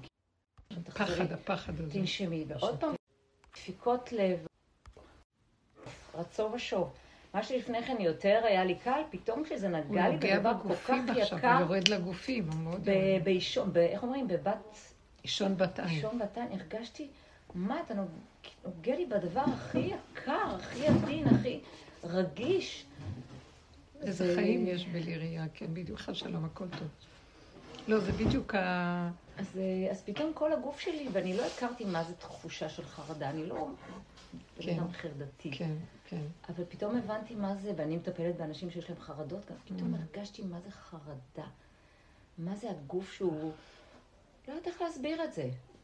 אני לא יכולה להגיד שזה היה הרבה זמן, אבל כל כך הרבה ימים עם חוסר ודאות. אז ללכת, רגע, אז עכשיו אני רואה אותו, אז עכשיו יש את הענן הזה, עכשיו אין, הוא אמר לי, "את במעקב, תשימי לב, עשיתי לך את, ה... את הצריבה הזאת, אבל תהיי ערנית, ואני אני כל הזמן בכזה, אז רגע, זה מה שהיה לי עכשיו זה זה, אני צריכה להתקשר, אני צריכה... אה, זה, כן, זה מסעיר נכון. אותי, זה- זה ניסיון לא פשוט, זה חוסר נוחות כזאת. אבל את, את, אה, טוב שעולים על זה מהר, ויש טיפולים מצוינים לדבר הזה היום. אני יודעת על מבני משפחתי שגם, אה, ואל תדאגי, רק זה, השם כל כך אוהב אותך. תראי איך הוא, הוא רק רוצה לעורר אותנו והרגע של החרדה, כמו שאצלה היה רגע, התרגשות לה- להביא אותו לדרגה הנכונה של ה... שנוכל איתו לעבוד, לא שהוא ישתלט עלינו ונאבד את ה... ואז אנחנו לא מועילים למקום של הישועה. הישועה באה בשניות ממנו, כשאני מדייקת, לא לאבד, וזה מה שבא העולם להסעיר אותי, הדעת מסעירה אותי, הבלבול והדמיון, והוא רץ קדימה, ומה ככה יהיה לי, וזה מה שיהיה ולא יהיה. נשארתי מאוד מצומצם. ניסיתי, כן? לא ללכת רחוק. הרבנית, אישה כזאת, שכל הזמן אנחנו מכירים, עובדת בקטנות. ו, ובקשר כאילו אינסופי עם השם על כל דבר קטן. בגוף, ב- ב- במחשבה, בכל... למה השם נוגע במקומות כאלה? מה, לא מספיק לו? לא, את לא קולטת. מביא אותה אליו בדרגה יותר פנימית. לא יקרה כלום בעין והיא תתרפא לא, הכל. לא והיא יקרה, ת- והיא למה- תגיע למקום של קרבת השם יותר גדולה, דרך הסיפור. מבינה? הוא מביא לך, זה בידייך. אם תטיב שאת, ואם לאו, לפתח אתה תרובד. אם אני אתפוס את זה ולא, ואני... ברור שזה מפחיד. אוי, זה מפחיד. אני זוכרת עם האוזן ששקעה לי השמיעה. לרגע. אה, לא לרגע, זה איזה... ואז אני ראיתי מה הייתי צריכה לעשות עם זה. ועין לא כל שכן, באמת שזה מאוד רגיש. זה כאילו, הביא אותי למקום שהייתי חייבת לצלול עד הסוף למקום של... אה, אז אני, מה שאתה רוצה, אני לא יכולתי לסבול את הפחד. כן. ממש, זה כאילו יום כיפור, אני לא שומעת. זה קשה מאוד. נוגעים בבן אדם, בחוויה... תארו לכם כל מיני כאלה שמקבלים אה, בשורות קשות בבדיקות רפואיות, וכל מיני, השם ישמור ויציל. שלא ייגע בנו. בכל אופן, הוא, הוא נוגע לרגע, זה בשביל שאנחנו, כמו שזה קרה פה, ניכנס למקום הזה ונעבוד עם זה נכון. ואני אגיד לכם, נלמד זכות על מציאות האדם. תעמדו ותדברו על, על הזכות של הבן אדם. אנחנו לא עומדים בזה. המקום שלנו בעולם הזה זה צער רוגז ומכאובים. האדם מלכתחילה טוב לו שלא נברא. עכשיו מי שנברא, מה רוצים ממנו? רק מנסים אותו ומכים בו, וכל הזמן הוא מתגונן על חייו. והוא אה, רדוף חרדה איך להתקיים פה, כאשר מלכתחילה יותר טוב לו שלא נברא. שמתם לב? למה אני צריך לבוא לעולם הזה, שאני לא רוצה לבוא אליו, וזרקו אותי אליו, ואני צריך לדאוג לקיום שלי? זה שקר. זה גניבה נורא גדולה שיש פה, שגונב אותנו הדעת. אנחנו צריכים לדאוג לכלום, הוא צריך לתת לנו. אז למה כל הקטרוג הזה עלינו? כי אנחנו לא מניחים. כי שולט בנו כוח שכל הזמן מקטרים, תעשה ככה, תעשה ככה, מסעיר אותנו, מביא אותנו. ואת זה אנחנו צריכים לכבוש. אנחנו צריכים לכבוש את הכוח הזה ולפרק לו את הצורה. וזה הדיבור שלנו מול הקטרוג הזה. מה רוצים מאיתנו פה? מה לו, רוצים מהאדם הזה? הוא מוכה, האדם כל הזמן חוטף. מה, מה רוצים ממנו? זה לא... והדיבורים האלה, עכשיו ככה, שאני אמרתי, עד שנגיע למקום, תראו עד כמה זה עמוק, ואתם לא שמות לב, אני אומרת, שאסור לנו לבוא לנרגנות מול הבריאה. זאת אומרת שאנחנו צריכים לעבור את התהליך של מה רוצים מאיתנו, ולצעוק, ו... עד שנגיע למקום של הרפאיה. אין טענה, אין מענה, לא רוצים מאיתנו כלום, זה שד שיושב עלינו, ואם יש לנו איזה צעקה מה רוצים מאיתנו, זה מולו. וגם מולו אסור לנו להתלונן, כי הוא שד, הוא, הוא מכ, מכונה שצוחק, הוא בכלל לא יודע מה, הוא מש, משוגע, אה, שיגעונות יש לו. פעם ככה, פעם ככה, פעם ככה, פעם ככה. תצעקי עד מחר, מי שומע אותך? הוא מקבל ממך כוח עוד יותר להשתולל עלייך. אין את השאלה הזאת. שאת צועקת אליו ואת אה, מייללת וכועסת עליו. אז אם כן, הרגש לא יעזור, הסערה לא ת... הטענות והמענות לא יעזרו. אה, תגיעי והוא ימשיך עם המחלה, יזרוק את הכדור אש, כדור קרח על העולם ויעשה מה שבא לו. זה, זה הנהגה קשה מאוד פה, והחוכמה שלנו היא לשתוק, להשלים, לקבל, וכן לדבר בשקט בתוך הנקודה הפנימית שלנו. ריבונו שלום, אני חלקך ונחלתך. אני, אני ראיתי מה הוא רוצה מאיתנו פה. כל הניסיונות האלה זה שאני אגיע למסקנה הפנימית. אני לא מסוגלת להמשיך את המלחמה של הקיום פה. לא בא לי עליה. מה זה פה? אני פראיירית? אתה החיית, אתה הבאת אותי לפה בדין שתחיה אותי. אז הוא אומר, נכון, אין לי טענה, אבל אתם לא נותנים לי. אתם רצים לחיות לבד, אתם רצים לסדר, אתם רבים עם השטן הזה, ואתם, ואתם, תנו לי להיכנס. אז את רק צריכה, זה כמו שהיא דיברה. היא דיברה כל כך מדויק, מה שהיא אז דיברה איתי. אני יכולה לספר להם כדי כן, שיבינו? בטח, תספרי. אז אה, נפתחו השערים. אני הייתי בצער מאוד גדול. ביום חמישי התקשרתי לרבנית. אימא שלי עברה אירוע מאוד קשה, ואני גרה עם אימא שלי, והתקשרתי לרבנית ואמרתי לרבנית, אני לא יכולה להירגע, אני לא מפסיקה לבכות, אימא שלי לא בהכרה, היא לא פותחת את העיניים, אני לא מצליחה, תדברי איתי, תרגיעי אותי, תדברי איתי. והרבנית אמרה לי, להסיר את הרגש, אה, להעביר את זה אליו, אה, ואפילו אל תתפ... אה, תהיי זהירה במה שאת מתפללת עליה. ואני בתוך הסערה שלי לא הצלחתי להבין מה, לא, לא ירדתי לעומק, לעומק הדברים שלה, לא הצלחתי להבין מה היא אומרת לי. וככה יום שישי שבת, ביום שבת הקפיצו אותנו לבית חולים, המצב שלה היה לא טוב, כבר שאלו אותנו שאלות אם להחיות, לא להחיות, וזה נפל עליי כרעם ביום בהיר, ויצאתי החוצה, והתחלתי את מה אתה רוצה? מה אתה רוצה? והתחלתי לבכות, והתחלתי לצעוק, ואני לא מצליחה להבין, אני לא, אני לא רוצה להיות במקום הזה, אני רוצה להתמודד עם זה בדרך, ואני לא מצליחה לזכור מה הרבנית אמרה לי, ואז הרבנית, היה את השיעור של מוצאי שבת למי ששמע, ואז הרבנית אמרה כמה דברים, ובחלק מהם היא אמרה, תסירו את הרגש, ואז שאלתי שאלה, דרך חברה ששאלה את הרבנית, מה קורה כשיש מישהו שקרוב, קרוב אליך מאוד, שהוא נמצא ממש ב- במצב כזה, איך אתה יכול להסיר את הרגש? איך אתה יכול לצחוק על העולם? איך אתה יכול להעביר את זה אליו? איך אתה יכול? והרבנית דיברה והסבירה מה שהסבירה גם עכשיו, ואז אני ניתקתי, את- אה, נגמר השיעור, אני מסתכלת, אני הייתי ליד המיטה של אימא שלי, אני מסתכלת עליה, אני מחזיקה לה את היד, אני מרגישה שיש זרמים חשמליים, משהו מטורף, ואני מסתכלת על אימא שלי ואני מבינה שאימא שלי בבית דין של מעלה עכשיו. ואני אומרת לה, אימא סתמי, אני מדברת עכשיו. ואני מדברת ממש, משהו יצא מתוכי וזה דיבר. השם יש פה מלא קטרוגים, מלא קטרוגים, אתה מנקה את הדף הזה, זה לא היא, זה אתה, היא לא עשתה שום דבר, זה אתה עשית. אם יש פה מישהו שמדבר על אימא שלי, הוא לא יכול לדבר, זה לא היא, זה הוא הוביל אותה וזה הוא עשה, הוא פעל דרכה. עכשיו, וגם לא הצלחתי להבין מה הרבנית אומרת לי, תשחררי רגש. איך אפשר לשחרר רגש על אימא שלך, על, על בן אדם ש, שאתה הכי קרוב אליך בעולם? לא הצלחתי לקלוט את זה, הייתי בדיסוננס כזה שלא הבנתי מה לעשות.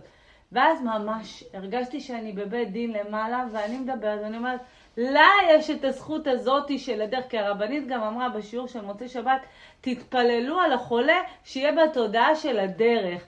ואני מסתכלת על אמא שלי ואני אומרת, איך אני אתפלל עליה שהיא תהיה, היא חסרת הכרה, היא מחוסרת הכרה, היא זהו, עוד שנייה אומרים לנו שהיא גומרת, איך היא תהיה עכשיו בד... בתודעה של הדרך? אז אמרתי, היא לא יכולה להיות בתודעה, ש... אני מעבירה לה. התודעה שלי של הדרך, תחשוב שהיא בתודעה הזאת עכשיו, ולה יש זכות על התודעה שלי בדרך, היא החזיקה לי את הילדה עד היום, כדי שאני אלמד את הדרך הזאת.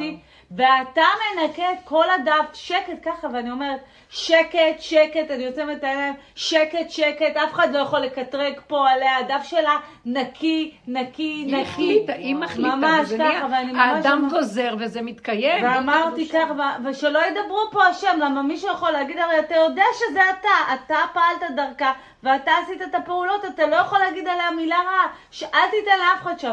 ואז הייתה לי רגיעה לשנייה, מאיפה היא הביאה את הדיבור הזה? זה אמרתי. כזה, עכשיו שהדף שלה נקי, והיא נקייה וטהורה, עכשיו אני מסירה את הרגש, ואני מוסרת אותה אליך, ומפה היא בידיים הכי טובות, כי אני יודעת שהדף מפה נקי, ועכשיו היא בידיים הכי טובות, עכשיו אני מבינה מה היא אומרת להסיר את הרגש, אני מסירה את הרגש כי אני יודעת שמפה, אז תעצרו אם רגע. אני אתפלל שהיא? חיה או לא חיה, היא תחיה, היא תתעורר, היא לא תתעורר, זה אתה תחליט לאיזה מקום הכי טוב לקחת אותה, כי אני יודעת שעכשיו אתה הכי טוב שיש, אז אתה עכשיו לוקח אתם מבינים אותה. איזה יופי? תקשיבו רק שנייה אחת. מה זה להסיר את הרגש? אם אנחנו רוצים שהוא ייכנס, הוא לא יכול להיכנס כשיש את הרגש.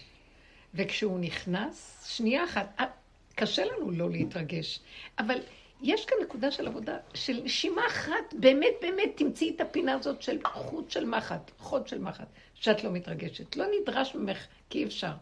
את רגע אחד הקטן הזה, את נותנת לו, כשהוא נכנס, הוא מפסיק לך את הרגשים. הוא מפסיק את הרגשים, וכשהוא מפסיק את הרגשים, כל, הכל בידיו. את יודעת שהכל בידיו, אז למה להתרגש? זה גם היום, כשישר ראיתי, מה, אני פה, אחרי רגע אמרתי, אבל זה הכל שלו, זה הוא עשה את זה, אז ככה זה וזהו זה. ואני הכי אחרונה ששייכת לאמונה. יש לי מוח מאוד חזק, הוא לא רוצה, הוא מקשה, הוא לא מוכן להאמין מה, אבל היה רגע כזה של ככה וזהו. איזה, תנו את הרגע הזה, תפתחו לו פתח של מחט. רגע, אני אסיים. אני אסיים. ואז הסתכלתי על אימא שלי, וראיתי שהיא בוכה, ובוכה, ובוכה, ממש דמעות בעיניים. מחוסר הכרה היא חזרה. ובאמת, הלכתי לישון עם חיוך. אמרתי לו, אני עכשיו רגועה. רגועה, אני יודעת שאין. מלווה יותר טוב לאימא שלי ממך, אחרי שניקינו את הדף הזה.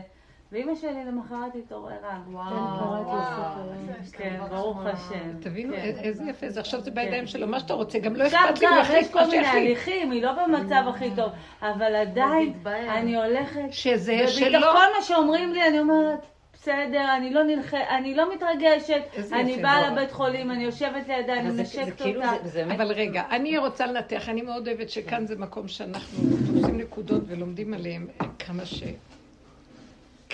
שאנחנו לא קולטים תודעת עץ הדעת, היא מסתירה את האלוקות ועושה לנו את כל הסבל. קחי בנושא שלך, כל שערה שיש לך ובהלה, את מסתירה ממנו. איך את מגיעה למקום שאת, תתני לו רק את השערה, תתוודי על הפגם של השערה.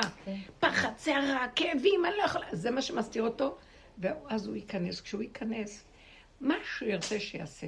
את בטוחה ושלמה, ודווקא במקום הזה, כל הקטרוגים נופלים, והוא ייתן מה שצריך. נכון, וזה באמת. זה כאילו, אני רוצה להיות רגועה, אני לא יכולה לסבול שערה.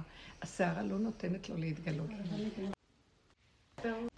יש רגעים כאלה, אני כל הזמן ב, בתשומת לב, אני רואה, אני אונליין, ממש, אוקיי, אז עכשיו זה...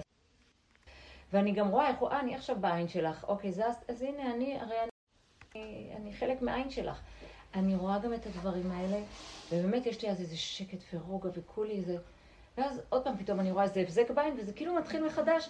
לא באותה רמה, לא באותה צורה, אבל עוד, אני לא מרגישה שסיימתי עוד את הדבר הזה. מה שכן, עכשיו, זה, זה מה שקרה לי. לפני ממש עשרה ימים, כאילו זה היה יום אחרי יום, זו הייתה האחיינית שלי עם סיפור אחר, הרבה יותר קשה ומסובך, ופה עוד איכשהו הייתי מטולטלת, אבל יכלתי לעשות את הדבר הזה שאת מדברת עליו. ידעתי שאני מוסרת, שזה בידיים שלך, ואני רק צריכה להיות... והצלחתי לצאת מהטלטלה, והייתי כל הניתוח שלה וכל הזה בחיבור, וידעתי שהיא בידיים טובות. הרגשתי את הדבר הזה, ממש כמו שאת מדברת עליו. וזהו, וזה עבר, ואחר כך התחיל... יומיים אחרי... את רואה? כי הוא מחפש אותנו את- קרוב קרוב, להביא אותך למדרגת. אמת. אבל הוא לא חפץ להחריב את הגוף חס שלום, והוא לא חפץ, הוא לא, הוא לא חפץ לצייר אותנו, הוא רק רוצה שנפתח לו פתח כדי שייכנס בעוז ותעצומות ויתגלה עלינו, והוא יעשה את כל הישועה, אבל אנחנו צריכים לתת לו את זה. זה כל כך ביד שלנו, המקום הזה אומר, זה ביד שלכם, זה לא ביד שלי. תנו לי את הרגע הזה. כן, זה כזה היא דק. לא יודעת, אבל איך אפשר לא לסור? אז איך אפשר לא זה ואיך אפשר לא זה? אבל הוא הביא לה את הנקודה כן. הזאת לרגע. מאוד יפה. וכל כך אהבתי איך שאמרה את זה. עכשיו זה בידיים שלך, ואני לא אכפת לי, כי טוב לי, רגוע לי, כי זה בידיים עובר. אני מזהה זה- איך אני יודעת שזה עבר לידיים שלו, למחלקה שלו, ולא לבית דין ולקטרוגים. כי שקט לי, ולא אכפת לי כלום. נכון. אין שלווה, אין חירות יותר גדולה מזאת, כמו שאתה אומר. אין חירות יותר גדולה מזאת. אין לי כוח לסבול יותר את החיים שלה. אני לא יכולה לשאת את העול של הידיעה והאחריות על כל מיני מצבים, על הילדים, על המשפחה, על הפרנסה, על הכאב, על הגוף, על כל דבר. לא יכולה, זה גדול עליי, אני תינוק. רוצה לינוק וליהנות, אני לא יכולה. באמת, זה מה שהשם רוצה להביא את האדם, כגמול עלי אמו, כגמול עלי הנפשי. אז יש עוד לאדם כוח שעשינו המון העברה של בחירות. אין לנו כבר בחירה כמעט בכלום. נשאר עוד בחירה. תתני לי את הקצת. אל תסערי. אל, אל, אל ת... הטרוניה שלך לעולם, הכ... או הבהלה שלך. קחי, תעשי אותה קטנה קטנה, ואת זה תתני לי. אבל אני לא יכולה להכיל, זה גדול עליי. אני צריכה שיהיה לי פינוק, ונתת עיניים לראות, נתת אף להריח, אוזניים לשמוע. זה כלי האדם בעולם הזה. אל תיגע בהם, הם כלי התשמיש שלי. תרחם עליי, תעזור לי, בזה אני עובדת אותך. תרחם ותעזור לנו. אבא, בבקשה. בבקשה, אבא.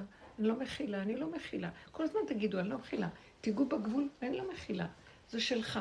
תן לי רגיעות ותן לי שלווה שאני אדע. השלווה זה מראה לי ששמעת אותי, אתה איתי, והסחת הדעת מהדבר. באמת, תעשי כל מה שאומרים לך. כן תלכי עם מה שהרופאים אומרים ומה שצריך. כי כן, יש ידע שהשם שולח בעולם, והרבה דברים, הדברים האלה נרפאים, ויש היום, אני יודעת על הרבה ממש זריקות טובות, או כל מיני דברים שעושים היום, ממש אנשים חוזרים, אבל צריך לתפוס את זה ממש מוקדם. בדיוק. כן. אז הוא נותן לך, את מטופלת. הוא כבר עשה לי את זה, הוא אמר עכשיו תשגיחי את, ונהיה במעקב עוד חודש, נראה אם זה עבד. בינתיים תהיי בהשגחה, ואני אומרת, רגע, זה זה. מי זה הרופא הזה? זה איזה מומחה, בדיוק ל... מומחה שאת כן. מכירה, ואת יודעת. כן, שקיבלתי את ה... זהו, צריכים מומחים. מומחים זה דבר חשוב. אבל אני כאילו כן. נשארתי חודש עם ה... ברכה, אנחנו מברכים אותך, עופרה אהובה שלנו, את. עיני העדה. חייבים אותך. כן. שלמה ובריאה. אמן. לא תאונה אליך רע ונגע לא יקרב. כי מלאכה וצווה לך לשומרך בכל דרכך. על כפיים נישאונך, פן תגעוף באבן רגליך. אל תדאגי, השם איתך, תני את הנקודה, ותבקשי ממנו. בזכות רב אושר, תזכירי את השם של רב אושר. רוצה לקח אותך הוא עושה לרב אושר? ישועות גדולות, תזכירי. בוא ניקח אותה. את קשורה איתו. כן. מה? ניקח אותה. לקח אותי. לרב אושר. נכון. הרבנית, לא, הוא גם נמצא איתה. נמצא איתה גם כן. יצא איזה פצע לבעלי, אז הלך לעשות בדיקה. כן, מישהי, אמרה- סליחה, סליחה, שמישהי אמרה לי, באמת, באמת, שמישהי התגלתה אליה בחלום, מ... אני לא מדברת על חלומות, אתם יודעים, אני לא קשורה לעניינים, בכל אופן זה אה. אם כבר הזכרתם חלומות, אני חייבת לספר וואי, זה- משהו. רגע, קודם יום לפני. האירוע המוחי של אימא שלי, בלילה הזה של בבוקר, הרי אני מצאתי אותה עם האירוע המוחי, אני חלמתי שאני בקבר רחל אימנו, ומסביב הכל מחבלים, ואני אומרת לה, אמא רחל, אל תדאגי, אני שומרת עלייך, אמא רחל, אל תדאגי. ואני נשארתי עם אמא רחל עד שכל המחבלים לא, לא עזבו. אז זה, קשור, נכון? עד שהמחבלים עזבו. כן. ממש, בטח שזה קשור. לא, אז, אז, אז היא אמרה ש, שמישהי מהעולם, מבני ביתה, שהיא התגלתה אליה בחלום. והיא אמרה, ואז היא, היא אמרה לא, לה כל מיני דברים, ואז היא אמרה לה שהיא היא פה בעולם הזה דיברה איתה, ואמרה לה שהיא קשורה עם רב אושר, מישהי מהחברות. אז היא אמרה לה, רב אושר? או. ברגע שאומרים רב אושר שמה, מזכירים את שמו, בהרבה מקומות. הרבנים. בהרבה מקומות. משהו? אנחנו צריכות להיות גאות כן, שאנחנו ספרי. התלמידות של הרב זה. קשור לשיעור. כן. אה, לא, לא. הוא נתן עבודה. חבר'ה, תיתנו עבודה, הוא נתן ברור. עבודה. אין לנו. ברירה. תנו עבודה, והעבודה שלנו היא צמצום מאוד מאוד גדול, והכנעה על הכנעה. גם כשיצאנו אז ודיברנו והכל, בסוף קיפלנו זנב ונכנסנו לתוך הנקודה של אבאלה. העולם לא שלי, כלום לא שלי. מתוך זה נלמד זכות. יש רגעים שהוא פותח פתחים שאפשר לעמוד וללמד זכות. אבל אחר כך חוזרים בנו ויש כבוד לכל מקום. גם לאותו כוח של קטרוג הוא נתן את המקום שלו. השם מנהל את הכל, גם אותם הוא מנהל. אנחנו רוצים את המקום שהוא יתגלה ויסדר את הכל. אמן. כן. אז, אה, אז, אז הלכתי עם בעלי לרופא, אז הרופא אמר, שמע, אני צריך לבשר לכם בשורה לא הכי נעימה, אבל אה, זה מה יש ואני צריך להגיד לכם את זה, שלבעלך נותר לו עוד חודשיים לחיות, לא יותר. שמה? נותר לו עוד חודשיים לחיות, לא יותר. אז אני לרגע ככה, לא, לא, לא הבנתי בדיוק מה... אז בא לי ככה מסתכל, אומר לו, מה אתה בטוח שנשאר לי רק עוד חודשיים לחיות? אז הוא אמר לו, כן, נשאר לך עוד חודשיים לחיות. אז אמרתי לבעלי, קום, בוא, בוא, אנחנו הולכים הביתה. הגענו הביתה. אז אמרתי לו, תגיד לי, מה אתה מתייחס למה שהמטומטם הזה אומר? אמרתי לו, מה אתה מתייחס אליו? אמר לו, למה החיים והמוות בידיים שלו? זה בידיים של הבן. אבל תראי, יש את הפצע, יש את... אמרתי, אל תתייחס אליו. החיים זה בידיים של הקדוש ברוך הוא, אתה תחיה עד 120 ואין לך מה לדאוג ואין לך מה לפחד, הכל בסדר.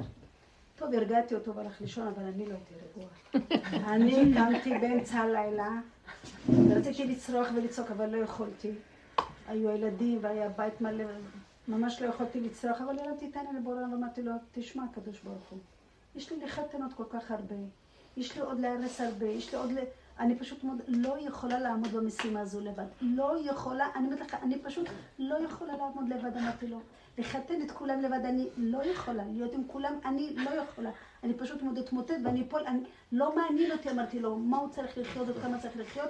אני רוצה אותו לידי, שהוא יחתן את כל הילדים. אמרתי, זה לא מעניין אותי, אמרתי לו. לא יודעת גלגולים, לא יודעת, שמה- לא יודעת כלום. אני יודעת דבר אחד, אני רוצה שהוא יחיה וימשיך לחיות. לפחות שיחתן לי את הילדים. תשמע, אני לא יכולה, אמרתי, אני לא יכולה אני לא יכולה להיות לבד. לבד אני לא יכולה לעשות את כל המשימה. אני יכולה להיות לבד, אבל לפחות שיחתן את הילדים. אבל הרבנית היה לי דרבה לחתן זה לא היה פשוט. בקיצור, כמה זמן הלכתי? לישון. שש אה, שנים. שש שנים. וואו. טוב, הוא בדיקות, פה שם כמובן קיבל טיפולים, וקיבל כימותרפיה, וקיבל הכל וזה, אבל בסדר, ברוך השם. 13 שנה הוא חי.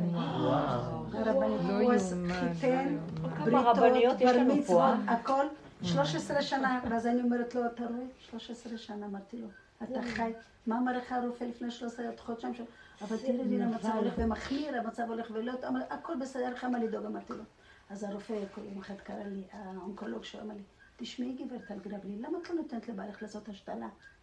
אמרתי לו, כי אני מפחדת מהשתלה. הוא אומר לי, תשמע, עכשיו, אחרי 13 שנה, אם הפעם הוא לא יעשה השתלה, אז הוא באמת הוא יגמור את החיים שלו. אמרתי לו, אוקיי, אז הוא יעשה עכשיו השתלה.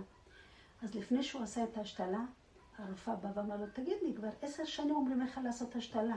למה אתה לא עשית השתלה? אז הוא אומר לה, אני אגיד לך את האמת. אז הוא אומרת לו, רק את האמת, תגיד לי, אשתי לא רצתה שאני אעשה השתלה. אז הוא מתכופפת לאוזניים שלו ואומרת לו, ואתה רוצה שאני אגיד לך אני את האמת? הוא אומר לה, כן. טוב ששמעת בקול אשתך ולא עשית את ההשתלה עד עכשיו. ככה היא אמרה לו, טוב שלא עשית את ההשתלה עד עכשיו. אז הוא ככה הסתכל עליה, והוא עשה את ההשתלה. אחרי שהוא יצא מההשתלה ובא הביתה, אמר להם, תדעו לכם, זה רק בזכות אמא שלכם. כי היא אמרה לי לא לעשות את ההשתלה, ואני חי עד עכשיו רק בגלל שלא עשיתי גם את ההשתלה. אבל אחרי 13 שנה שהקדוש ברוך הוא כבר רצה אותו וכבר אה, זה, אז אז הוא עשה את השתלה וזה לא- לא הלך, אה? הוא עשה את השתלה וגם זה לא הלך. אחרי השתלה גם הוא הלך. למה לא אחרי השתלה הוא? הלך. אחרי השתלה הוא הלך. אז זהו. לא... אז אמרתי, טוב, אולי גם את השתלה הזו לא אמור לעשות אותה. אה, תאים אחרים. מהחצם בטח, לא? אבל הוא עשה את ההשתלה, ואז הוא הלך, ואז הבנות התחילו לצרוח שוב, הרבנית. אני רוצה רק להגיע לנקודה הזו, שמה שאנחנו מדברים על זה השיעור, שהבנות שלי התחילו לצרוח ולבכות, ואני בלב שלי בתוך תוכי צחקתי עליהם, אתן טיפשות שכמותכם. אתן בוכות 13 עכשיו. הרי הוא היה צריך ללכת לפני 13 שנה. אמרתי, לפני 13 שנה הוא היה צריך, הקדוש ברוך הוא השאיר אותו עוד 13 שנה שהוא חיתן עוד, עשה, וזכה לראות בריתות ובר מצוות והכל וזה, כן. ובתוך תוכי אני פשוט הייתי רק בהודעה לבורא עולם. רק. הודיתי לו לבורא עולם, ולא התרגשתי כמוהם, לא התרגשתי כמוהם, ולא היה לי כל כך צער וכאב כל כך חזק. כי בעצם אני אומרת תודה לך בורא עולם. רק וקיים. לבורא עולם כל רגע וכל שייתן שנייה. לכולנו חיים טובים אמן. וארוכים. אמן. ונזכה ממש לראות פני משיח. אמן. אמן. אני רואה אתכם, זה פני משיח בשבילי. מה אתם חושבים? גם תצאו מהדמיונות. איך שזה ככה. תחיו בחירות הפנימית של כל רגע, וכל רגע שבא משהו ומסעיר אותנו בתוך המערבולת של החיים, אז תיתנו את הראש בתוך זה איתו, ולדבר ולדבר ולהגיד, ואת הרגש מאוד מאוד לעבוד שהוא לא ישתלט עלינו ויסחוף אותנו, כי הוא כל כך קליפה כזאת שמשתלטת, שזה מסעיר, ואנחנו יכולים לאבד את ה... מאוד מסוכן במערבולת לסעור. אז זה המקום. ושם יש ישועות, הוא מהפך שם את הכל ברגע. זה לתפוס את הנקודה. רב אושר היו לו הרבה התקפי לב. הוא היה חולה סכרת, התקפי לב. אפילו פעם שמעתי שהיה לו גידול קשה במוח. כל מיני דברים קשים. ובן אדם הזה, כל פעם שהיה לו התקף לב, הוא היה צולל. היו כבר צועקים אמבולנס, אין לו אוויר, אין לו זה. הוא היה מדבר אחר כך, אומר, הוא צלל פנימה לתוך עצמו, ודיבר עם הבורא על הנשימה, על הנשימה. הוא אומר, זה הנשימה שלך, אתה לא רוצה, זה מה שיש. אתה, מהמקום הזה את חיה אותי עוד פעם. והאמין ש... והוא העלה אותה, הוא התמקד בה במקום בסערה שקורית מסביב, והוא הצליח כל פעם להתחדש ולחיות. ככה שנים על גבי שנים. זה מיומנות, איך ל... עכשיו, הרגע הזה שהוא מביא את הניסיון הזה, שם יש את היהלום. שם יש התמרה ש... של חיבור אלוקי. אז הוא מביא לנו את כל הדברים, אנחנו הולכים לאיבוד ומבוהלים. זה קל לדבר, אבל באמת צריך מאוד לתפוס את המקום הזה ולבקש ממנו, תדברו עוד לפני, שריבונו שלם, תמול את לבבי, הכוונה, תיקח את הרגש המסעיר הזה ותיתן לי את החיות האמיתית שהיא, יש מקום לרגש, אבל הוא תומך במחשבה ולא מסיר את הכל ומבלבל את הכל. זה מאוד חשוב שנבקש, שלא יהיה לנו בזבוזי אנרגיות והתרגשויות יתר, וכל המבנה הזה של העולם, זוגיות, משפחתיות, הכל, שהוא יהיה מדויק, מדויק, ולא שלנו כלום, זה שלו, ואנחנו בתוך זה מתנהלים אה, ב- באומנות התנועה, ולא שלנו פה כלום. לא להיות, אה, כאילו אנחנו בולעים את העולם. שם יש רפואה גדולה, שם יש התחדשות עצומה, שם יש התמרת אנרגיה, וחוט השני אה, מתהפך ללבן. זה, זה מדהים, אבל זה המקום שצריכים להתמקד בו. כן. הרבנית, אני גם רוצה לספר משהו. כן. שברוך השם, כאילו, ההיריון הזה זה הריון של, אה, של תוצאה של הרבה שנים של כאילו טיפולים, וסיפרתי לך שעה טובה, לפני כן, זה. כן, נכון, נכון. אה, ושכאילו זה הריון אה, אה, IVF, כן, ראשון, ברוך השם. וכאילו עד שזה קרה, קודם כל הרפאתי, שהרפאתי באמת ונתתי לקדוש ברוך הוא לנהל, לנהל את העניינים, אז כאילו נקלטתי. ו... וברגע שנקלטתי, אז כאילו הרופאים, אחד אחרי השני, כאילו סגר עליי. אמרו לי, "אח- בהתחלה אחד ל-200, ש... שכאילו העוברית היא לא בסדר, ושיש לה תסמונת דאון. אחר כך אמרו לי אחד ל-24, אחר כך אחד ל-8, הורידו אותי ככה לאט לאט, ואני בתוך תוכי, עד שכאילו נק- נקלטתי, לקח לי כמה שנים טובות, ו... וכאילו הרגשתי שככל, ש... אה, שככל שסוגרים עליי יותר, ככה הדעת שלי מתרחבת יותר, לא יודעת איך להסביר את זה.